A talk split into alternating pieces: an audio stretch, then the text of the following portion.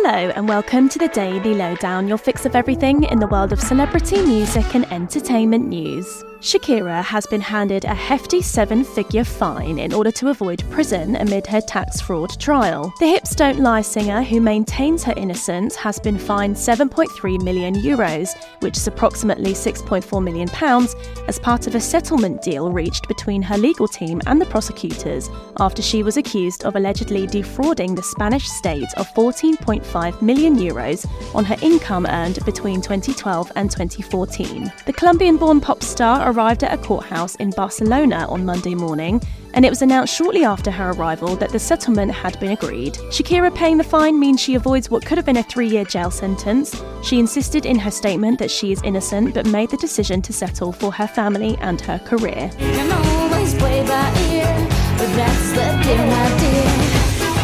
Taylor Swift won big at the 2023 Billboard Music Awards on Sunday and gave all the thanks to her fans. The anti hero singer picked up 10 trophies in major categories such as Top Artist, Top Hot 100 Songwriter, and Top Selling Song, and appeared in a pre recorded video message to share her gratitude. Speaking from backstage at her Eras tour, Taylor said it felt unreal to win at the award ceremony and that none of it would have happened without her fans. Taylor's winning streak comes after a challenging weekend on her Eras World Tour. On Friday, Friday, it was announced that a 23 year old fan had died after fainting and suffering cardiac arrest before the singer's show due to the extreme heat temperatures in Rio de Janeiro. As a result, Taylor postponed Saturday night's show due to the heat wave and returned to the stage on Sunday, where she performed a tribute to the fan by singing her song Bigger Than the Whole Sky. Goodbye, goodbye, goodbye. You were bigger than the whole sky. You were more than just a short time. Kesha decided to leave out Sean Combs' name from her lyric to the song TikTok while performing live recently. The original line in the song gives the rapper and record label owner a playful shout out, but in light of singer Cassie's recent lawsuit against Sean, better known as Diddy, for sexual assault and abuse, Kesha decided to change the lyric and remove the music mogul's name. Meanwhile, over the weekend, it was reported that Diddy, who denied the allegations, reached a settlement with his ex just one day after Cassie's lawsuit was filed, with Cassie's attorney stating that the deal was to their mutual satisfaction. However, no further details were disclosed.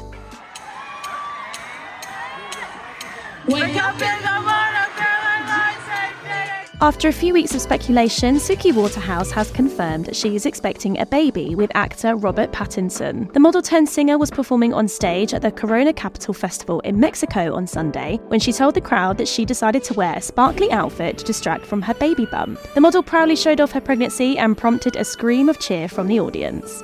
Suki and the Twilight actor began dating around 2018, and this will be their first child together. We're sending them a big congratulations. And Nicola Roberts has teased her fans recently by sharing a countdown to what fans are hoping is a Girls Aloud reunion. The singer posted a video on her ex account showing a drive through cinema with the number 4 displayed as a countdown, prompting many to think that new music from the girl band could be out this week. The teaser from Nicola comes soon after it was reported that the pop band are getting back together to release new material and even go on tour, with the group said to be releasing a single in tribute to their late bandmate Sarah Harding, who died of cancer in 2021.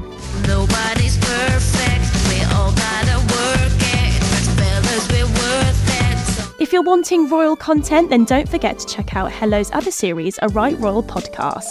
And this week, it's all about royal romances. Our hosts, Andrea and Emmy, deep dive into the royals' love stories from a man stepping down as king for the woman he loves to Kate and William's sweet engagement in Kenya. We also chat to writer and broadcaster Hugo Vickers, who has incredible knowledge about royal relationships. I think they have so much fun together, and you can really see what a fantastic support the Queen is to the King. You know, he has got such a difficult job, and at the age he's at, taking this on and being this global statesman and having to work harder than ever before, he really needs someone solid, dependable, who understands him and who, most importantly, can make him laugh.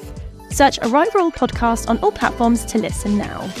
And that's your daily lowdown from Hello. Check out our social media channels and hellomagazine.com for more news and updates on your favourite celebrities.